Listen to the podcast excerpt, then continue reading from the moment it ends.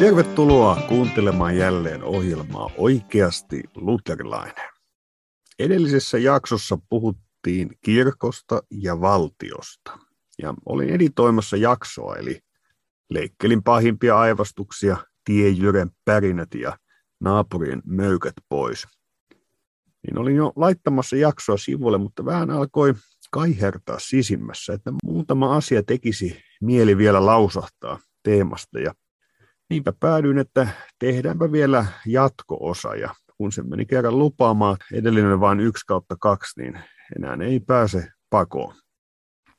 Mutta tänään siis jatketaan kirkon ja valtion äärellä. Jotakin asiaa voi selventää, jos kuuntelet edellisen jakson, mutta osittain ihan samoissa teemoissa ja vähän tämmöisissä enkore-tunnelmissa tässä liikuskellaan tänään. Mutta joskus se voisi toimia vielä jatkosyvennyksenä käsiteltyyn teemaan. Eli me elämme kristittyinä tietenkin tämän maailman keskellä. Elämme evankeliumista, syntien anteeksi antamisen, lupauksen ja ylösnousemuksen toivon varassa. Evankeliumista elävä seurakunta elää tavallista kristityn elämänsä tietenkin sitten tämän maailman keskellä. Ja sanotaan, että mikäli meistä riippuu, niin rauhassa kaikkien kanssa. Ja meitä opetetaan pyhissä kirjoituksissa myös suhteesta yhteiskuntaan. Miten siihen tulisi suhtautua? Ja kristittyjä opetetaan erottamaan kaksi erilaista hallintapiiriä, jotka toimivat eri tavalla. On kirkko, jossa Jumala hallitsee evankeliumin ja uskon välityksellä. Ja sitten on yhteiskunta, jossa hän hallitsee oikeuden ja esivallan välityksellä valtiossa. Ja sitten Jumala toimii keskellämme erilaisten tahojen kautta niin yhteiskunnassa kuin kirkossa. Nyt tässä Paavali nostaa esiin yhteiskunnan kantaman miekan. Apostoleitaan Jeesus kielsi tarttumasta miekkaan, mutta apostolinsa kautta hän opettaa, ettei esivalta turhaan kanna miekkaa. Ja tätä tuomiovaltaa yhteiskunnan tuleekin hoitaa oikein. Se valta taas ei kuulu kirkolle. Yhteiskunnallisella viranhaltijalla on oikeus tehdä asioita, tehdä sellaisia tehtäviä, jotka eivät yksittäiselle ihmiselle tai kristilliselle kirkolle kuulu. Nyt istuin viime viikolla bussissa matkalla kohti lähetysiippakunnan pääkallopaikkaa Koinonia keskusta Helsingissä ja katselin synkkää kaamosmaisemaa bussin ikkunasta. Siellä tien varressa näkyi sellainen lennokas lakana, joka oli viritelty aidan päälle, jossa oli niin sanottu anarkistimerkki, ja sitten siinä luki kuolema valtiolle. Tämmöinen vekkuli julistus sieltä löytyi matkan varrelta. Ja nyt haluaisin elää toivossa, että, että myös valtion taholta ymmärretään edelleenkin, että vaikka kristityt kritisoisivat joskus toki valtiota ja tiettyjä asioita, niin tällaiset julistukset nousevat hivenen erilaiselta taustalta kuin ainakaan perinteisestä luterilaisuudesta. Ja siksi kysytään, että, että miten me kristittyinä sitten tähän kaikkeen suhtaudumme. Eli kuten edellisessä jaksossa käsiteltiin, niin meitä kristittyjä kehotetaan alamaisuuteen esivalla. Mutta eikö niin, että se kysymys on ollut myös hankala? Tulisiko seurata yhteiskuntaa silloinkin, kun se on mätä ja korruptoitunut? Kun Paavali kirjoittaa tätä roomalaiskirjettä tästä teemasta, niin se yhteiskunta, joka hänellä vilkkuu silmien edessä, on kaikkea muuta kuin kristillinen, oikeastaan päinvastoin. Ja on hyvä muistaa, että eikö niin, Paavalikin sanelee kirjoittajan ruoskan jäljet selässään, siis yhteiskunnan väärän toiminnan vuoksi. Miten asia tulisi ymmärtää? Lyhykäisyydessään kyse on siitä, että raamatto tunnustaa sen tehtävän, joka yhteiskunnalla on. Ihmiset ovat erilaisten auktoriteettien alla, joka palauttaa meidät aina neljänteen käskyyn. Jumalan sanan auktoriteetti on tietysti ensisijainen. Ja samoin neljäs käsky ohjaa meitä myös vanhempien arvovallan alle, myös kirkon opetusviran arvovallan alle ja samoin esivallan alle. Nyt kaikki nämä tahot ovat sellaisia, että ne on alisteisia tälle ensimmäiselle Jumalan sanan armovallalle. Eli jos vanhemmat käskevät tekemään jotakin väärää, ei tule silloin seurata. Sama koskee pastorin virkaa ja yhteiskuntaa. Mutta tärkeää on ymmärtää, että näille tahoille kuitenkin lähtökohtaisesti ja niin pitkälle kuin mahdollista kuuluu tämä kunnioitus, koska Jumalan sana antaa sen. Siis jos me lähtökohtaisesti suhtaudumme näihin jotenkin nuivasti ja niin, että jokaista sanaa tulisi aina jotenkin tämmöinen niin lähtökohtaisella nuivuudella suhtautua, niin silloin olemme ymmärtäneet jotakin väärin. Ja nyt iso asia on nähdä, että yhteiskunnan puolesta on olemassa juuri se erityinen tehtävä. On kaksi erilaista hallitsemisen tapaa. Kerrotaan, että oli eräs amerikkalaisen pikkukylän seriffi, joka sai kiinni murtovarkaan. Hän pidätti kaverin ja käsiraudoissa kiikutti selliin ja laittoi sitten odottamaan sellin tulevia toimenpiteitä. Kun virka-aika oli päättynyt, niin tämä sheriffi ei lähtenytkään heti kotiin, vaan kävi vaihtamassa papin painon päälle. Hän oli samalla paikallisen seurakunnan oman toimen ohella toimiva pastori. Ja sitten hän tuli julistamaan tälle murtovarkaalle evankeliumia. Sinä olet rikkonut myös Jumalan lakia vastaan, mutta saat tunnustaa syntisi ja turvautua Kristuksen omaan anteeksiantamuksen sanaan. Ja se sana sai tarttua sydämeen.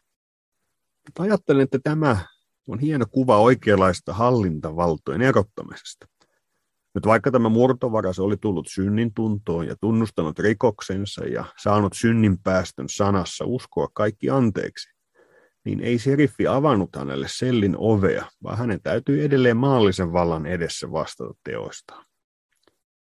Seuraavana päivänä seriffi tuli taas normaalisti vahtimaan selliä ja jatkamaan seriffin tehtäviä lain puitteissa täysin riippumatta, miten tuo varas oli suhtautunut evankeliumiin. Varas rikkomuksistaan huolimatta sai omistaa vanhurskauden Jumalalta, Jeesuksen Kristuksen vanhurskauden, jotakin, joka ei ole hänen omaansa, vaan Jeesuksen. Mutta yhteiskunnan silmissä hänet tuomittaisiin oman vanhurskautensa mukaan, tai sen puutteen mukaisesti. Ja tämäkin teema onko meillä lisäinnokkeena, että josko päästäisiin pien myös jo pelastusteologian ja vanhurskauttamisopin syvempään käsittelyyn. Nyt en tiedä, mihin Suomi tästä lähtee tulevina vuosina. Pastorina on muutenkin hyvä erottautua poliittisista pohdinnoista. Mutta vaikka Suomi yleisesti kulkisi vain syvemmälle jumalattomuuteen kansan asenteiden ja lain asetustenkin kautta, niin ei Paavali kehota lähtemään pois jumalattoman maallisen esivallan alta. Siis valtiosta ja maallisen esivallan alaisuudesta ei tarvitse erota. Siis en tiedä, mitä se oikein tarkoittaisikaan. Voisiko perustaa joku oma ydinasettama vyöhykkeen johonkin korpeen. No, ei tarvitse mihinkään lähteä. Riittää, kun on tottelmaton siinä, missä joutuisi tekemään syntiä. Samalla kristitty ei uhmaa esivaltaa eikä hallitsija sinänsä, ainoastaan jumalattomia päätöksiä. Jumalan edessä esivalta kyllä vastaa virheistä. Luther kuvaa, että jos keisari esimerkiksi astuu Jumalan sijaan ja alkaa määrätä Jumalan palvelusmenoja vastoin raamattua, niin silloin ei pidä suostua, vaan on sanottava, että rakas keisari, tähän sinulla ei ole valtuuksia, ja Jumalan sanan tähden en voi totella. Et sinäkään voi kärsiä, että sekaannutaan sinun asioihisi. Jos joku ilman sinun lupaasi sivuuttaa vartionston, niin ammut häntä kohden. Luuletko Jumalan sallivan sinun sysätä hänet istuimeltaan ja asettua itse tilalle? Pyhä Pietari kutsuu maallista esivaltaa vain inhimilliseksi järjestysvallaksi. Sen tähden sillä ei ole oikeutta sekaantua Jumalan järjestykseen ja antaa määräyksiä uskosta. Niin ja Luther jatkaa, että voihan olla, että tästä hyvästä keisari katkaisee päämme. Ja siihen meidän on ilolla suostuttava. Hän kirjoittaa, vaikken olet tätä ansainnut ja vaikka teet minulle vääryyttä, tahdon hyvin mielelläni tämän kärsiä Herrani tähden, joka myös on minun tähteni kärsinyt vääryyttä. No, tämä Lutherin lainaus voi mielestä kuulostaa vähän humoristiseltakin, mutta se nostaa esiin tärkeitä asioita kunnioituksen esivaltaa kohtaan, mutta myös sen rajat ja evankeliumin tärkeyden. Reformaation aikana ei ollut olemassa modernia erottelua kirkon ja valtion sekä seurakunnan ja kunnan välillä. Kirkolle se yksi haaste on ollut myös, että jos on valtiollista miekkaa käytössä, niin ojentaudutaanko kirkon tuntomerkkien mukaan vai yhteiskunnan intressien mukaan. Ja lopulta niin usein käy niin, että enemmän huolehditaan siitä, että säilyisi yhteiskunnan antama asema kuin kirkon tuntomerkit. Nyt ei ole mitään kovin kilttiä tapaa sanoa tätä, mutta minusta tässä on kiteytettynä, kuvattuna myös Suomen menneiden aikoina, myös nykypäivän kansankirkon kriisi.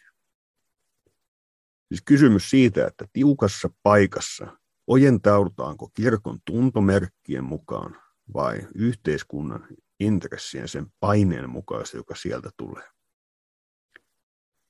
Ja nyt sama haaste tietenkin koskee aina kaikkia kirkkoja. Siis saako meitä ohjata Jumalan antamat kirkon tuntomerkit vai yhteiskunnan intressit? Kun me tutkimme kirkon historiaa, niin monenlaisia epäterveitä kytkyjä siinä on ollut. Siis oma murheellisuutensa on ollut, kun on katsottu vaikkapa Paavin viran linkittymistä maallisten vallanpitäjien kanssa. Siitä voisi varmaan jonkun sanan joskus lausua erikseenkin. Siis rikkinäisyys vaivasi jo varhain. Oli joskus myös tämmöisiä uit- tai uppoa unioneita, joita vallanpitäjät vaativat. Teologia ja maallinen valta sekoittuivat. Ja tämän johdosta päädyttiin aivan käsittämättömiin ratkaisuihin. Meillä joskus nykymaailmassa on vieras se vanha kristillinen opetus, että, että ehtoollisyhteys on juuri yhteyden merkki. Siihen todellisuuteen suhtauduttiin vakavasti. Teologisissa erimielisyyksissä katsottiin juuri, että yhteisen ehtoollisen mahdollisuus tuli kyseenalaiseksi. Sillä toisaalta todettiin, että ei, tarvitse ruveta julistamaan tuomioita, mutta ettei suhteellisteta pyhiä asioita ennen kuin on päästy teologiseen selvyyteen. Nyt kun vallanpitäjän mahti joskus sekoittui tähän teologiseen työskentelyyn, niin löydämme todella mystistä kamaa kirkkohistoriasta. Joskus ihmisiä pahoinpideltiin, joskus heidän suunsa avattiin puukappaleilla ja pakotettiin nauttimaan ehtoollinen, jos joku oli todennut, että ei ole kirkollista yhteyttä. Siis taustalla on tämmöinen niin keisarillinen kirkkopolitiikka. Historiasta monenlaista hämmentävää löytyy se iso taistelu on ju, juuri ollut se, että jos kirkon elämään on sekoittunut tämä vallankäytön mahti. No, valtio ei siis ollut mikään laupias samarialainen, vaan sillä oli usein omat vahvat pyrkimykset. Werner Elert toteakin asiasta, että tässä ei ole olennaista syyttää toista ja sääliä toisia, vaan tärkeää on ymmärtää, miten on tapahtunut kirkon sisäinen turmeltuminen. Valtio turmeli kirkkoa vähemmän puuttuessaan sen asioihin suoraan kuin tarjotessaan apua asettamalla voimakeinonsa sen käytettäviksi. Eli hän siis toteaa, että, että kirkko oman identiteettinsä puolesta selvisi usein paremmin, kun valtio kohdisti monenlaisakin vaikeuksia vainoa sitä kohtaan, kuin silloin, jos tuli tämmöinen epäterve kytky, jossa kirkko valtion kainelossa oli monenlaista toimintamahdollisuutta ja miekkaa käytettävissä omien etujen ajamiseen, joka toi haasteen myös omaan identiteettiin. Siis historia näyttää kipeästi, miten valta ei tee hyvää. Ja tässä tilanteessa se muotoutuu eräänlaiseen lohduttoman lopputulokseen, jossa kenellä on voima, sillä on myös totuus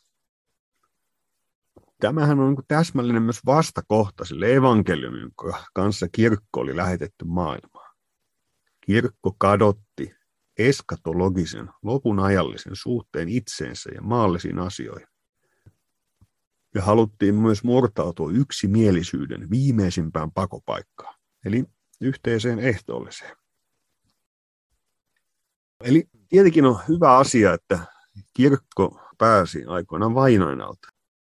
Ja samalla oli monenlaista vaikeita tilanteita, jotka johtuvat liian likeisestä suhteesta valtioon. Ei pystytty enää sanomaan, että tässä menee raja. Tai pahimmillaan niin, että tämä vallankäytön mahti alkoi muuttaa sisältäpäin kirkkoa. Ja niin on jo aikoinaan Tertulianus korostanut, ettei politiikka sovi kirkonmiehille. Mutta valtiota tulee palvella kaikessa, missä se voi tapahtua uskoa loukkaamatta. Tämä pohja on periaatteessa oikea kaikkina aikoina. Ja jo, jo varhain tämä kysymys valtion ja teologian välillä on siis ollut, ollut vaikeita tilanteita, koska esimerkiksi varhain kristittyjä syytettiin vähän hämmentävästi ateismista, koska he eivät uskoneet Rooman jumaliin. Heitä syytettiin kannibalismista, koska ehtoollisesta liikkui monenlaisia villejä huhuja ja syytettiin moraalittomasta elämästä, koska he puhuivat keskinäisestä rakkaudesta ja ja saatettiin syyttää jopa valtion talousvaikeuksista ja, ja ennen kaikkea epälojaaliudesta valtiota ja keisaria kohtaan. Ja, ja tähän sitten monet kristinuskon puolustajat, apologeet, yrittivät vastata, että mistä todellisuudessa on kyse. Ja nyt kirkko pyrki vetämään selvän rajan kirkon ja valtion toimialueiden välille kaikessa, mikä on kirkon kannalta tärkeää mutta että valtiolla ja hallitsijoilla on, on olisi kirkon kannalta tämmöinen positiivinen funktio. Kirkkoa ja valtiota, oikean ja vasemman käden valtakuntaa ei saada erottaa, mutta niiden välillä on tehtävä ero, eikä niitä saada sekoittaa toisiinsa.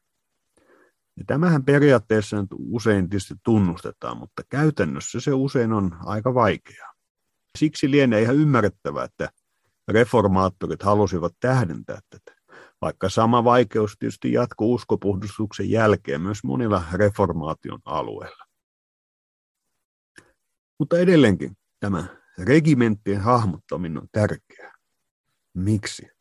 Että me saamme kiinni tästä periaatteesta. Se voisi yrittää pukea johonkin käytännön asiaan.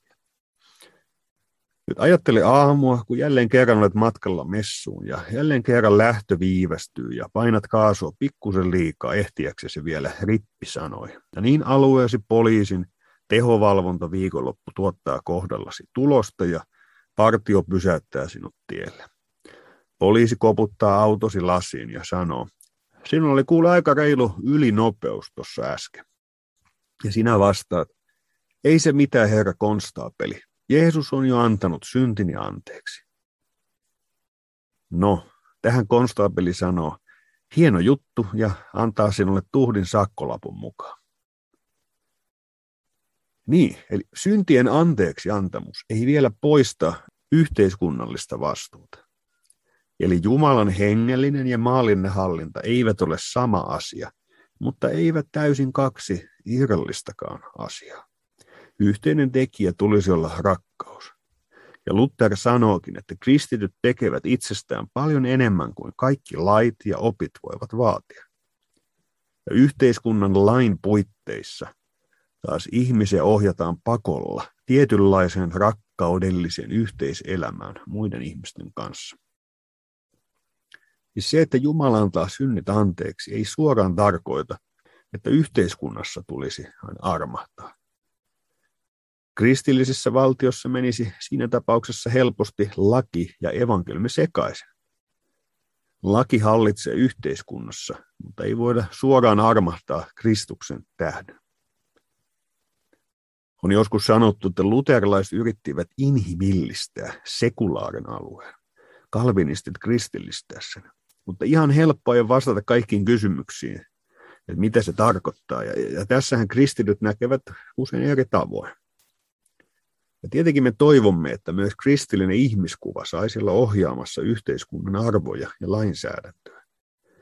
Mutta ei ole tarpeen, että kirkko ajaa traktoreita ja busseja ja roska-autoja, hoitaa sähkön kantaverkkoa, pidättää, rankaisee rikollisia, rakentaa ja käyttää tankkeja ja konekiväärejä ja tekee taloyhtiöisi sukitusremontin. Siis ei kirkon tarvitse niitä tehtäviä tehdä. Kristuksen valtakunta on hengellinen, toisin sanoen valtakunta, joka laittaa meissä alulle Jumalan tuntemuksen, Jumalan pelon, uskon ja ikuisen elämän. Kristuksen valtakunta toimii ilman maallista valtaa ja miekkaa. Ja nyt toisin on juuri yhteiskunnan laita. Siis Luther käyttää railakastakin kuvaa synnin ihmisistä, jotka ovat kuin vahingollisia eläimiä, jotka kahleritaan ketjuun ja kahleen, etteivät he voi pora ja repiä luontonsa mukaisesti toisiaan. Ja niinhän se uutisista usein valitettavasti joutuu näkemään, mikä anarkia vallitsee, kun jos ihmispeto pääsee liikkeelle, kun ei ole esivaltaa suojelemassa. Siis Luther jatkaa, että ihmiset tuhoaisivat toisensa. Kukaan ei voisi suojella perhettään, hankkia toimeentuloaan ja palvella Jumalaa, vaan maailma muuttuisi erämaaksi. Ja sen tähden Jumala on säätänyt nämä kaksi valtakuntaa, hengellisen ja maallisen. Esivallan tulisi toteuttaa sitä tehtävää, jossa se suojelee heikompia voimakkaampia väkivallalta. Toisin sanoen esivallan miekka on rakkauden palveluksessa. Se palvelee rakkautta. Juuri sitä, mihin jokainen kristitty on muutenkin kehotettu tekemään. Ja siten ylipäänsä yhteiskunnan elämänpiiri. Siinä palveleminen eri tehtävissä toisia palvellen yhteiseksi hyväksi voi olla samalla Jumalan palvelu. On monenlaisia Jumalan naamioita. Ja siksi kristitty voi esimerkiksi kantaa myös esivallan miekkaa, koska se syvimmiltään palvelee rakkautta ja toteuttaa Jumalan tehtävää maailmassa. Ja kristillinen rakkaus nimenomaan kutsuu tekemään työtä yhteiskunnassa, jotta valtiossa voisi säilyä kristillisten etiikka ja ymmärrys ihmisen arvosta. Se, että me olemme alamaisia esivallalle, ei tietenkään tarkoita, että me kritisoi mitään.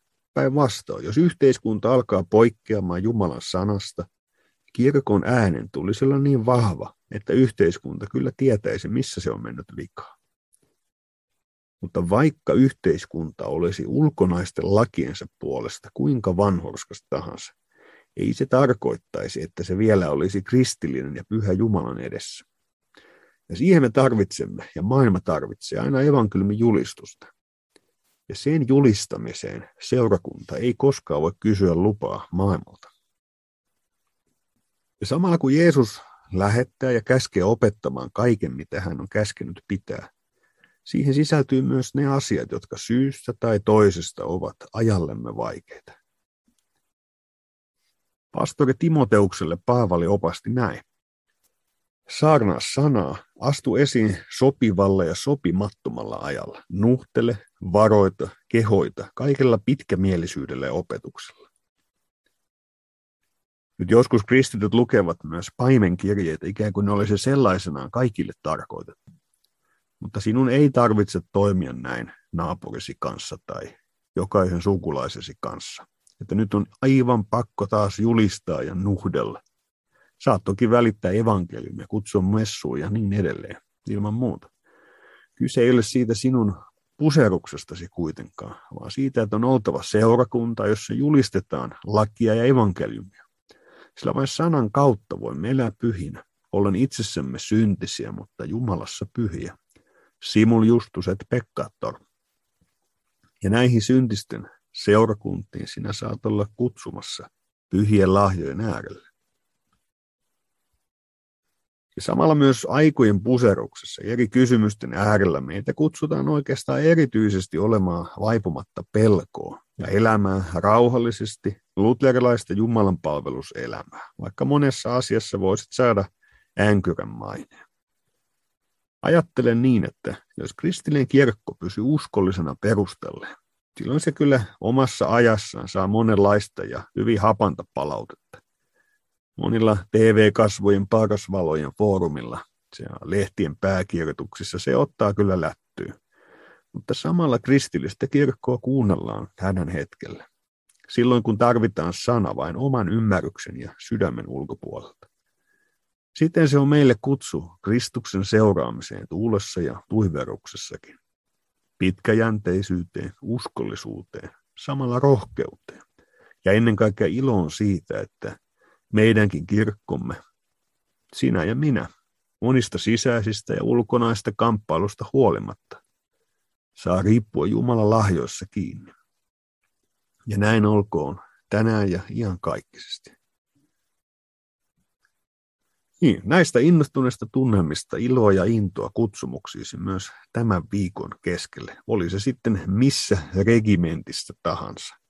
Kilvoitellaan neljännessä käskyssä ja ollaan samalla myös rohkeita tunnustajia, kun sen paikka on.